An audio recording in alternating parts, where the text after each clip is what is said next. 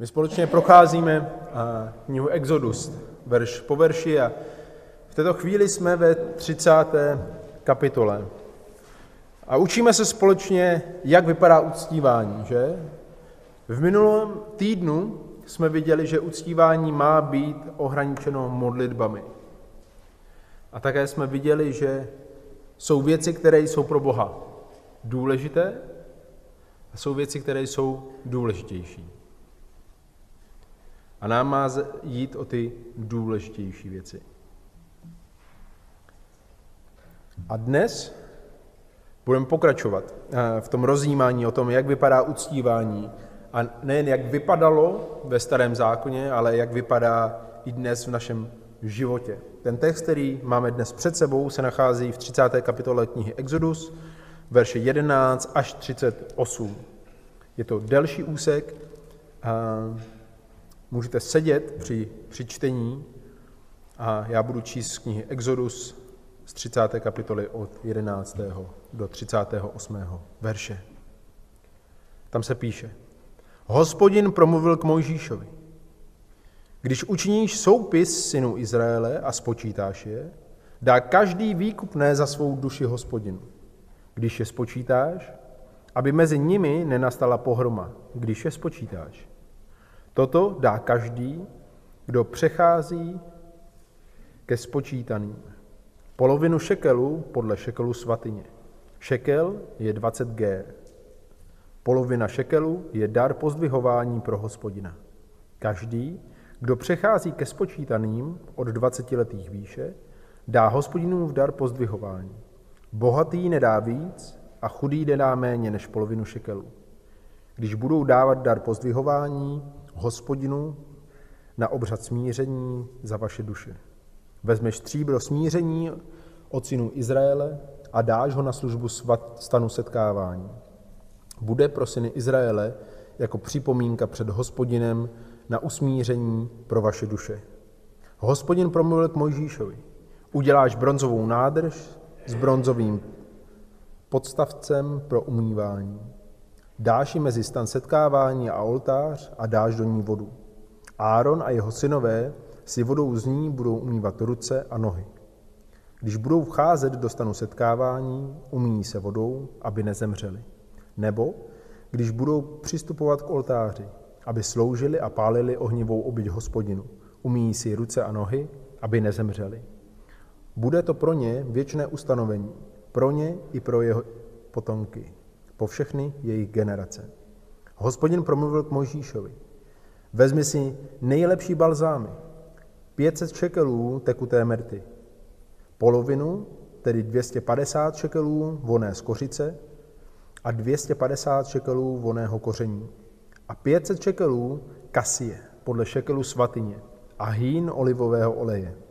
Uděláš z toho svatý olej pomazání, míchanou mast, jako dělají mastičkáři. To bude svatý olej pomazání. Pomažeš s ním stan setkávání a truhlu svědectví, stůl a všechno jeho náčiní, svícen a jeho náčiní, oltář pro kadidlo, oltář pro zápanovou oběť a všechno jeho náčiní, nádrž a její podstavec. Posvětíš je a budou to nejsvětější věci. Cokoliv se jich dotkne, bude svaté. Pomažeš také Árona a jeho syny a posvětíš je, aby mi sloužili jako kněží. A synům Izraele řekneš, toto bude můj svatý olej pomazání po všechny vaše generace. Na lidské tělo se nebude běžně mazat a jemu podobný olej stejného složení nebudete připravovat. Je svatý. Bude pro vás svatý. Kdokoliv by připravil olej jemu podobný, anebo dal z něho na, dal z něho na někoho nepatřičného, bude vyhlazen ze svého lidu. Hospodin řekl Mojžíšovi, Vezmi si voné látky, preskyřici, onychu a galbanum, tyto voné látky a čisté kadidlo. Budou v poměru jedna ku jedné. Uděláš z toho míchané kadidlo, jako dělají mastičkáři. Posolené, čisté, svaté. Trochu z něj důkladně rozdrtíš a dáš trochu před, svědec, před svědectví ve stanu setkávání, kde se s tebou budu setkávat. Bude to pro vás svatosvatá věc. Nebudete si připravovat kadidlo stejného složení jako to kadidlo, které uděláš. Bude pro tebe svaté pro hospodina. Kdokoliv by připravil jemu podobné, aby se s ním voněl, bude vyhlazen ze svého lidu. je ze čtení Božího slova. Jestli můžete, já vás poprosím, abyste povstali a já se pomodlím.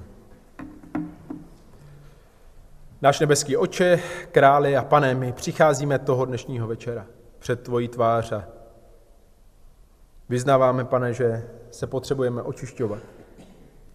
Že naše uctívání je potřeba být čisté. Prosíme tě, pane, ať kdykoliv k tobě přicházíme, kdykoliv před tebe přicházíme, ať už v našich domovech, v našich pracích, ať se očišťujeme tak, jak se ti líbí, abychom mohli vzdávat tobě čest, chválu a slávu a žít jako tvoji služebníci. Prosím, ať tvé slovo proměňuje naše životy. Ať nikdo z nás neodejde nezmíně toho dnešního večera. Amen. Můžete se posadit, bratři a sestry.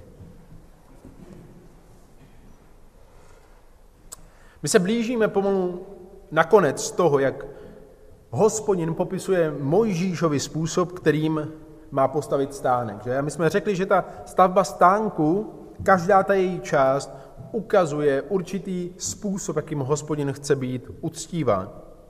A dnes před sebou máme sérii eh, příkazů, které jsme četli společně, které na první přečtení nemají mezi sebou možná žádný jednotící prvek, nebo aspoň tak se to může jevit. Ale my dnes uvidíme, že nám mají co říct. Ta hlavní myšlenka toho textu je tato. Uctívání má být založeno na čistotě. Naše uctívání má být založeno na čistotě. Pojďme do toho dnešního textu. Od verše 11 do verše 16 Mojžíš pokračuje a dává sem určitým způsobem nějaký oddíl, které na první pohled se nezdá, že tam patří, že? Proč by mezi věci, kde hospodin přikazuje, jak má být uctíván, jak má být eh, vytvořen ten svatostánek, dával něco o sčítání lidu. A odpověď na to je velice jednoduchá. Tak, jak ji nacházíme v tom našem textu. Soupis nebo sčítání lidu bylo něco, co dělali, dělají a budou dělat vlády, že? Kvůli rozličným věcem. Proč se dělá soupis lidu? Třeba v České republice. Je to několik věcí, že? Jedna z nich je kontrola, v minulosti to byly války, aby se vědělo, kolik je mužů schopných boje, a taky daně. Tohle jsou asi hlavní věci, proč se dělá soupis lidu. Ale v božím lidu to mělo být jinak. Hospodin nedovoluje sčítat boží lid. Víte proč? Protože boží lid měl být jiný než všechny okolní národy, že? Oni neměli mít centralizovanou vládu. Jejich bohem, jejich králem, ten, kdo vede jeho lid, měl být, být Bůh sám. A proto centralizace vládou, která by chtěla sečíst lid, aby ho mohla kontrolovat nebo posílat do války nebo dávat mu daně, tak jak to měly všechny ostatní národy, v božím lidu být neměla. Byly však chvíle, kdy sám hospodin přikazuje sečíst syny Izraele, ale kvůli jiným důvodům, tak jak vidíme například v numery 1, 2. Tam se píše, učiníte soupis celé pospolitosti synů Izraele podle jejich čeledí, podle domu jejich otců, podle počtu jmen všech mužského pohlaví, hlava za hlavou, nebo hlavu za hlavou. Hospodin nechává sečíst ne kvůli těm věcem, o kterých, kvůli kterým to dělají vlády, ale kvůli jiným věcem. Další možností, kdy mohl být sečtení božího lidu, tak bylo válečné tažení. Ale kromě těchto dvou možností hospodinův lid sčítán být neměl.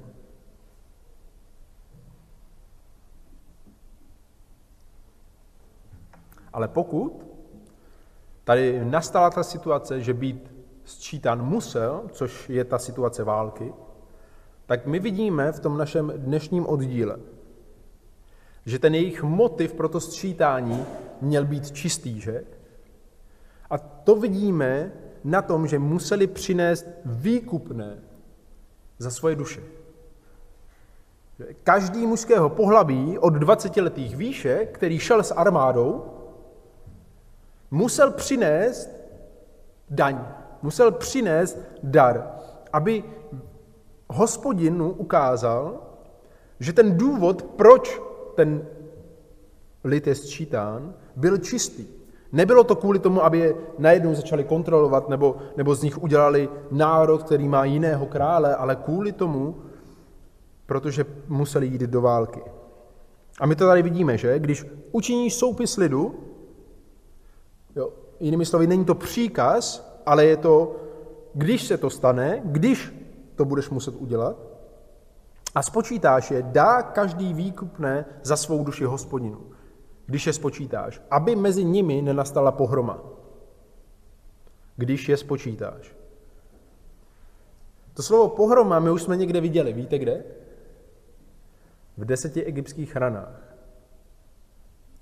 A hospodin říká, když budete jednat mimo rámec mého slova, když si zvolíte jiného krále, když půjdete za někým jiným a spočítáte lid, abyste ukázali jeho moc, nebo abyste uh, nad ním získali kontrolu, tak na ně přijde pohroma. Stalo se to někdy v historii? Přesně tak, že? 2. Samuelova 24. David na vrcholu nebo na konci své vlády se rozhodne spočítat lid aniž by šel do války. Posílá velitele své, svých vojsk, aby spočítal lid. Co se stalo? Přišla pohroma. Přišla rána, že? Jeho úmysl nebyl, nebyl čistý. Jeho úmysl nebyl oslavit hospodina, jeho úmysl nebyl jít do války, ale bylo to, aby viděl, kolik lidí má pod svojí mocí.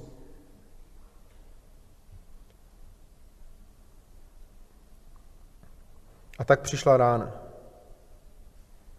A ta rána musela být zastavena. Víte, čím byla zastavena u Davida? Obětí. A stejné je to tady. Když přijde ta chvíle, tak to má být s čistými motivy. A všichni, kdo tam přichází, mají přijít s čistými motivy, protože chcou sloužit. Chtějí sloužit hospodinu tím, že budou bránit jeho lid Eh, ve vojenském tažení. A cena toho výkupného, který měli přijít, přijít přinést za sebe, je polovina šekelů stříbra. Viděl by někdo z vás, kolik je šekel zhruba? Šekel, kolik je to gramů? Je to asi 12 gramů. No, tak polovina šekelů je 6 gramů stříbra, což v dnešních cenách by bylo asi 110 korun. 110 korun. A možná se vám to zdá jako malá částka, ale všimněme si, kolik to bylo ve starém zákoně. Víte, bratři a sestry, za kolik byl Josef prodán svými bratry v Genesis 37, 28? Za 20 šekelů do otroctví. A víte, za kolik Jeremiáš koupil pole? Celé velké pole? Za 17 šekelů. To byly ty nejdražší věci ve starém zákoně, že? Otroci a země. A možná bychom to mohli přiblížit jinak. Šekel v Novém zákoně byly zhruba čtyři denáry. A jeden denár byla denní mzda dělníka. Všechno, co měl, a z toho musel žít. A tak když si to vezmete, tak to byly vlastně dva plné dny, aniž by někdo musel něco utratit. A pro chudého člověka půlka šekelu bylo nemálo peněz. Bylo nemálo peněz. Hospodin ale dává tenhle příkaz a ukazuje, proč je tak vážný a proč to není malá suma, i když v dnešních cenách možná se nám zdá malá, kvůli tomu, aby to nikdo nemohl brát na lehkou váhu. Hospodin nedává tenhle příkaz k tomu, aby získal nějaké peníze pro svatyní, že? nebo pro stánek. Proč? Protože stánek měl být vybudován na darech, které byly jaké? Dobrovolné, že? To vidíme v Exodu 25. kapitole a v Exodu 35. kapitole. 35. kapitole. Měla to být dobrovolná dar. Dobrovolná, dobrovolný dar. Ale hospodin to udělal, aby ukázal, že uctívání, služba jemu vyžaduje oběť. A nejen, že vyžaduje oběť, ale vyžaduje čistý úmysl. To, proč oni přicházeli, aby se nechali spočítat, je, aby sloužili hospodinu ve vojenském tažení. A v tom si byli všichni rovni. Museli dát daň za svůj vlastní život, aby mohli sloužit.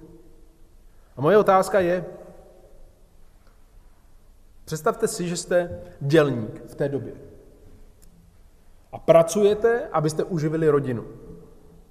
A vy, vyděláte si za jeden den jeden denár, zhruba, což je čtvrtina šekelu. Kolik z toho myslíte, že vám zbyde na konci dne, když, když koupíte jídlo, když možná zaplatíte nějaké další věci? Moc ne, že? Kolik si myslíte, že vám trvalo, než jste ušetřili dva denáry? Možná měsíc, dva. A teďka si představte, že oni to vzali, to, co ušetřili, a přinesli to, ne aby něco získali, ale aby mohli jít do války.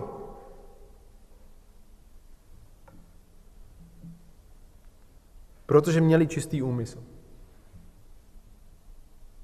A to je to, o čem to tady je. Hospodin chce po svém lidu, aby způsob, kterým ho uctívá, byl s čistým motivem. To je ta první věc. S tím, že to, co pro ně je na prvním místě, je ta služba. Protože on je ten jejich Bůh, on je ten jejich král.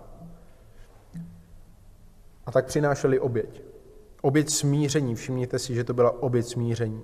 Bohatý nemohl dát víc a chudý nemohl dát méně. Ale nebyla to jenom oběť smíření, ale všimněte si ve verši 16, že to byla připomínka. Připomínka před hospodinem kvůli usmíření, které oni mohli, museli získat. Jinými slovy, to byla připomínka toho jejich čistého záměru. Jejich čistého záměru. A my jsme viděli u Davida, že ten čistý záměr neměl, že? A proto přišla ta rána, proto přišlo ten mor, který zahubil tolik lidí. Takže to byla ta první věc. Čistý úmysl. Pojďme se podívat do verše 17 až 21. Hospodin zde nechává postavit bronzovou nádrž s bronzovým podstavcem kvůli čistotě jeho služebníků. Asi tady nejvíc v celém tom seskupení vidíme ten důraz na čistotu. Proč si Áron a jeho synové museli umývat ruce a nohy? A proč to museli udělat ve chvíli, kdy přicházeli a ve chvíli, kdy přicházeli sloužit? Co říká ten text? Vidíte to tam? Je to kvůli tomu, aby nezemřeli, že?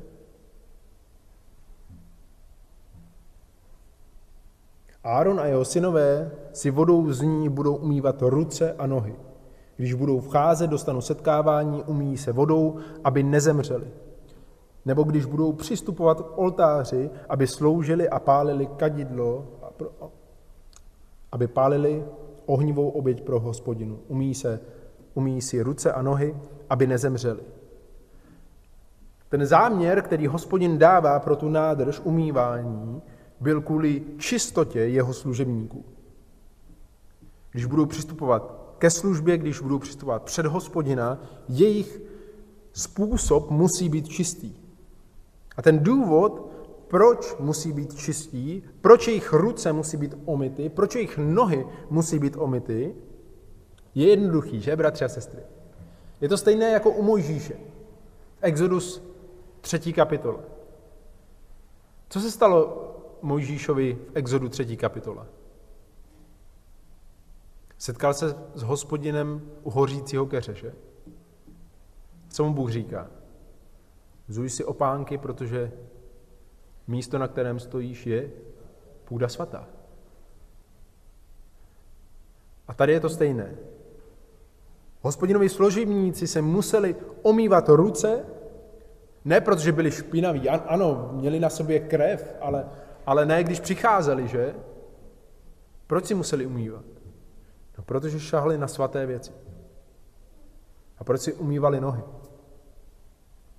Protože chodili po svaté půdě. A tak jejich způsoby musely být čisté. Jejich chození muselo být čisté a jejich jednání, ty činy, to, ty věci, které dělali jejich rukama, musely být čisté. A znovu vidíme ten obraz. Obraz čistoty.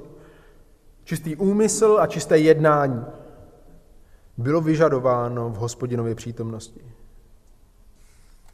Protože v hospodinově přítomnosti nemůže být nic nečistého. A všimněte si, bratři a sestry, že se nebavíme o nikom jiném než o služebnících. Ať ti vojáci, ať Áron a jeho synové přicházeli, aby sloužili. A když se nad tím zamyslíme, tak moje otázka pro nás dnes je, jak přicházíme ke službě my. Proč Bůh zachraňuje křesťany? Proč Bůh zachraňuje lidi? Kvůli tomu, aby byl uctíván, kvůli své slávě a kvůli tomu, abychom sloužili. Ale jak přicházíme ke službě? Jak přicházíme k těm věcem, které máme dělat? Jak uctíváme hospodina? Jak přicházíme k uctívání?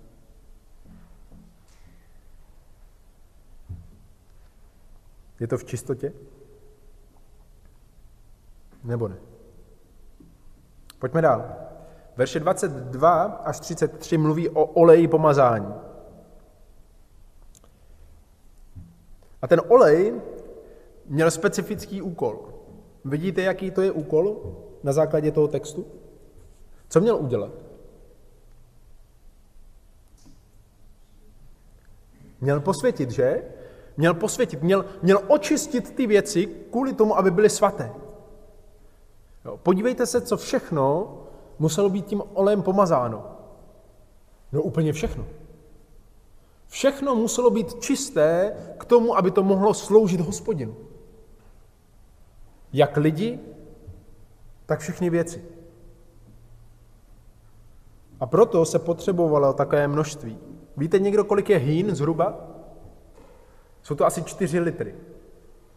Představte si, že oni vzali 4 litry olivového oleje a zhruba 18 kilo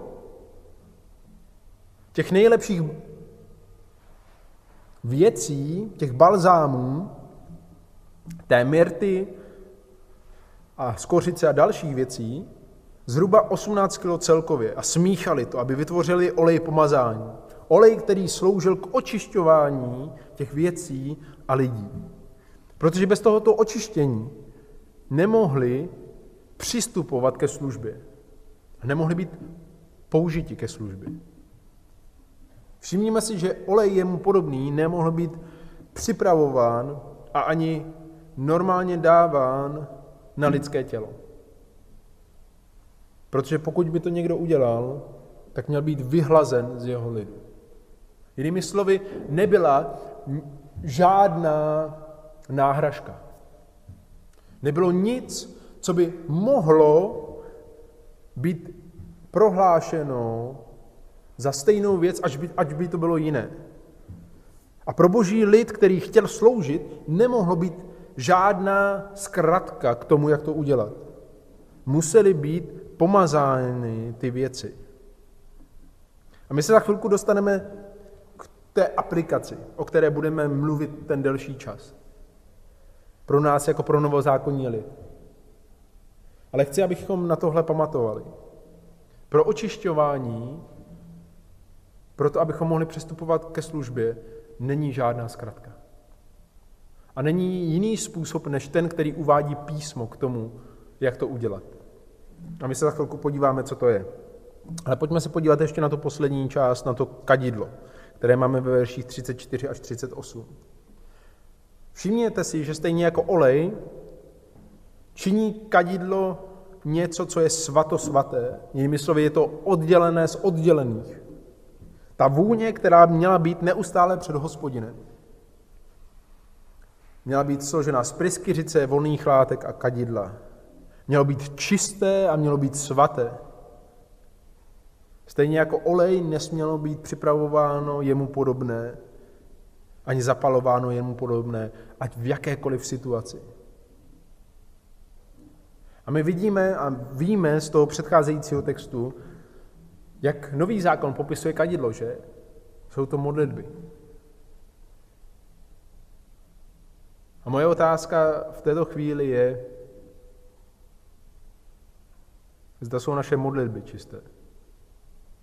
Zda uctívání, které přinášíme skrze naše modlitby, je stejně čisté jako to kadidlo, které bylo ve starém zákoně a které přinášelo tu úžasnou, krásnou vůni v hospodinově přítomnosti. Ty všechny příměsi, které vidíme, měly svoji cenu. Nebyly to levné věci, protože musely být čisté, že? Normální lidé v té době, když chtěli kadidlo a že ho používali hodně, si radši koupili variantu s příměsem, protože to bylo levnější. Ale pro službu, pro uctívání musely být ty věci svaté, musely být čisté, musely být oddělené, očištěné, posolené. A tak věřím, že stejně jako já tady vidíte tu znovu opakující se tendenci, to, co to všechno spojuje. Čisté motivy, čisté skutky, čisté cesty, věci, které byly čisté k posvěcení a které sloužily k očištění a službě. A z toho mi vychází, že uctívání, které hospodin chce, není možné bez čistoty. Ale jak se to týká nás, bratři a sestry? Jak se očišťujeme my? Jak se očišťujete vy? Je to tak? Není to nic složitého, že? Není to nic složitého. Židům 9, 13 a 14 říká, jestliže totiž krev kozlů a bíků a popel z jalovice kropením posvěcuje znečištění, znečištěné k čistotě těla, čím více krev Krista, který skrze věčného ducha sebe samého obětoval neposkvrněného Bohu.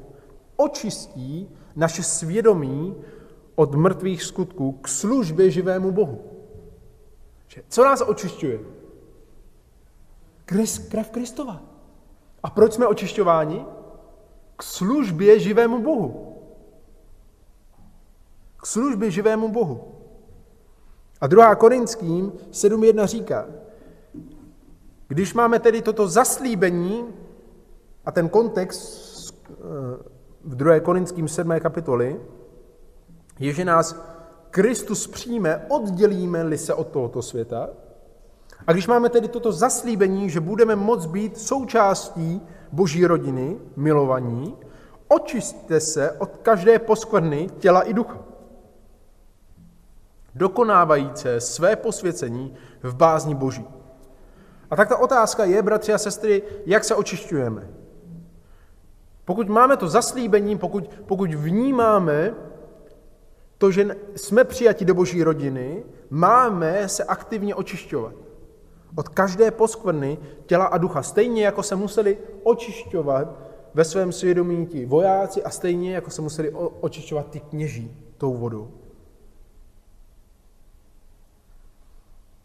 A my vidíme v božím slově, co to očišťování znamená, že? Že to je opravdu to pokání. Je to pokání. Protože pokání je jediným způsobem našeho aktivního očišťování. My jsme byli očištěni Kristovou krví a tak jsme byli přijatí do boží rodiny. A v této chvíli ale pořád žijeme v tomto světě, že? Pořád žijeme ve hříchu. A občas se na nás hřích chytí. Ale jak v takové chvíli chceme uctívat? Otečte si se mnou na dvě místa.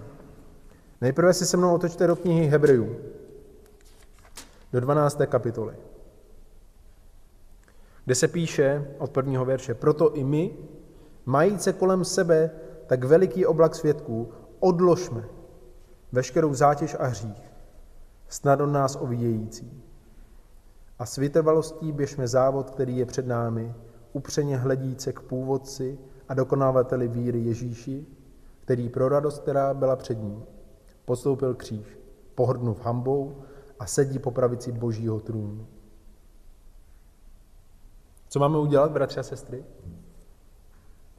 S tou zátěží a hříchem, který nás tak lehce ovíjí, nebo mohla, mohli bychom říct, objímá nebo chytí, co máme dělat?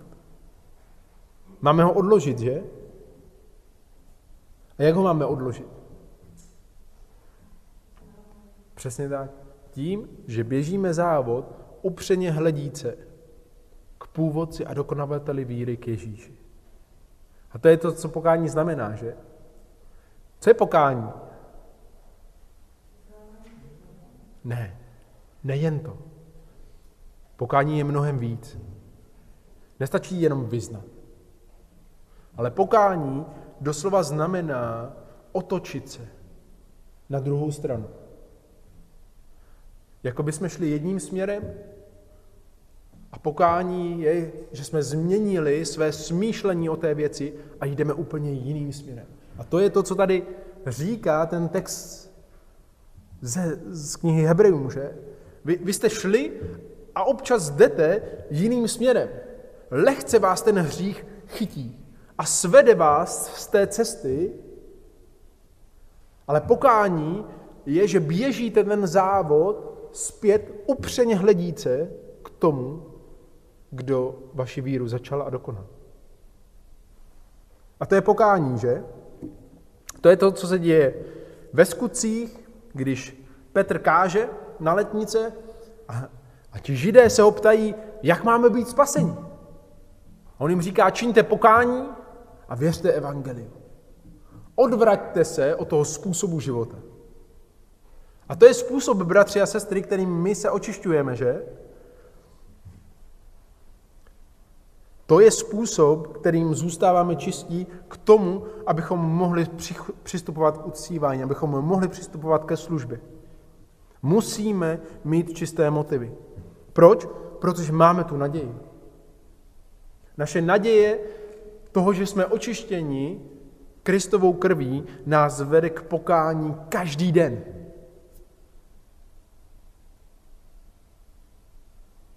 Nás vede k pokání každý den. Připomeňte mi, bratři a sestry, z knihy Exodus, z té 30. kapitoly, kolikrát se museli omývat ty kněží? A nejen když cházeli. A, a nejen když vycházeli, ale také když přistupovali Jinými slovy, vždycky, když činili další oběť. Kolikrát za ten den se asi museli umít? Kolikrát ty činíš pokání? Kolikrát já činím pokání?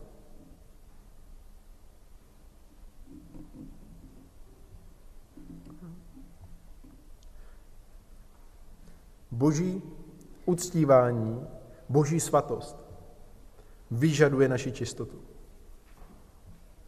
Vyžaduje naše pokání. Vyžaduje to, abychom neustále měnili své smýšlení. A otázka je, jak neustále měnit své smýšlení. Jak činit pokání. Boží slovo nám to říká, že? Podívejte se, jak jsme očišťováni. Skutky 15.9. Co říká skutky 15.9? Skutky 15.9 říká toto slovo. A neučinil žádného rozdílu mezi námi a jimi, když vírou očistili jejich srdce. Jak činit pokání? Tím, že naše víra bude upnuta k tomu, kdo je původce a dokonavatel naší víry. A že nebudeme mít víru v těch věcech, které se nás tak lehce přichytí.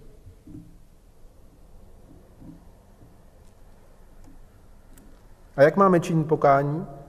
Efeským 5, 26 to říká, že? Efeským 5, 26. Aby je posvětil, aby ji posvětil, svoji církev, když ji očistil vodní koupelí v slovu. V slovu. Jak nás Bůh očistuje? Svým slovem. Co nás vede k pokání? Jeho duch a jeho slovo. Že? Bratři a sestry, pokud chceme uctívat čistota našich motivů, našeho jednání, která je neoddělitelná, nemůže být učiněna jinak. To je to, co jsme si vzali z toho oleje pomazání a z toho kadidla, že? Ta čistota, která je vyžadována k tomu uctívání, nemůže být učiněna jinak, nemůžeme ji obejít. Nemůžeme ji učinit jinak než pokání.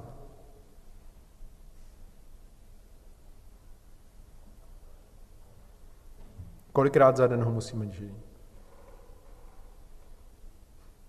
Já neustále. Každý den musím činit pokání. Každý den se musím odvracet od těch věcí. Každý den se musím odvracet od toho světa. A to je to, o čem mluví i ten text. Uctívání, které vyžaduje Bůh, je uctívání v čistotě. A tak buďme čistí, protože jsme očištěni. Měňme způsoby svých životů na základě toho, co si jemu se líbí. Aby ve chvíli, kdy přicházíme, ta vůně v těch našich modlitbách, to jednání, ty motivy našich srdcí byly takové, které se mu líbí. Amen.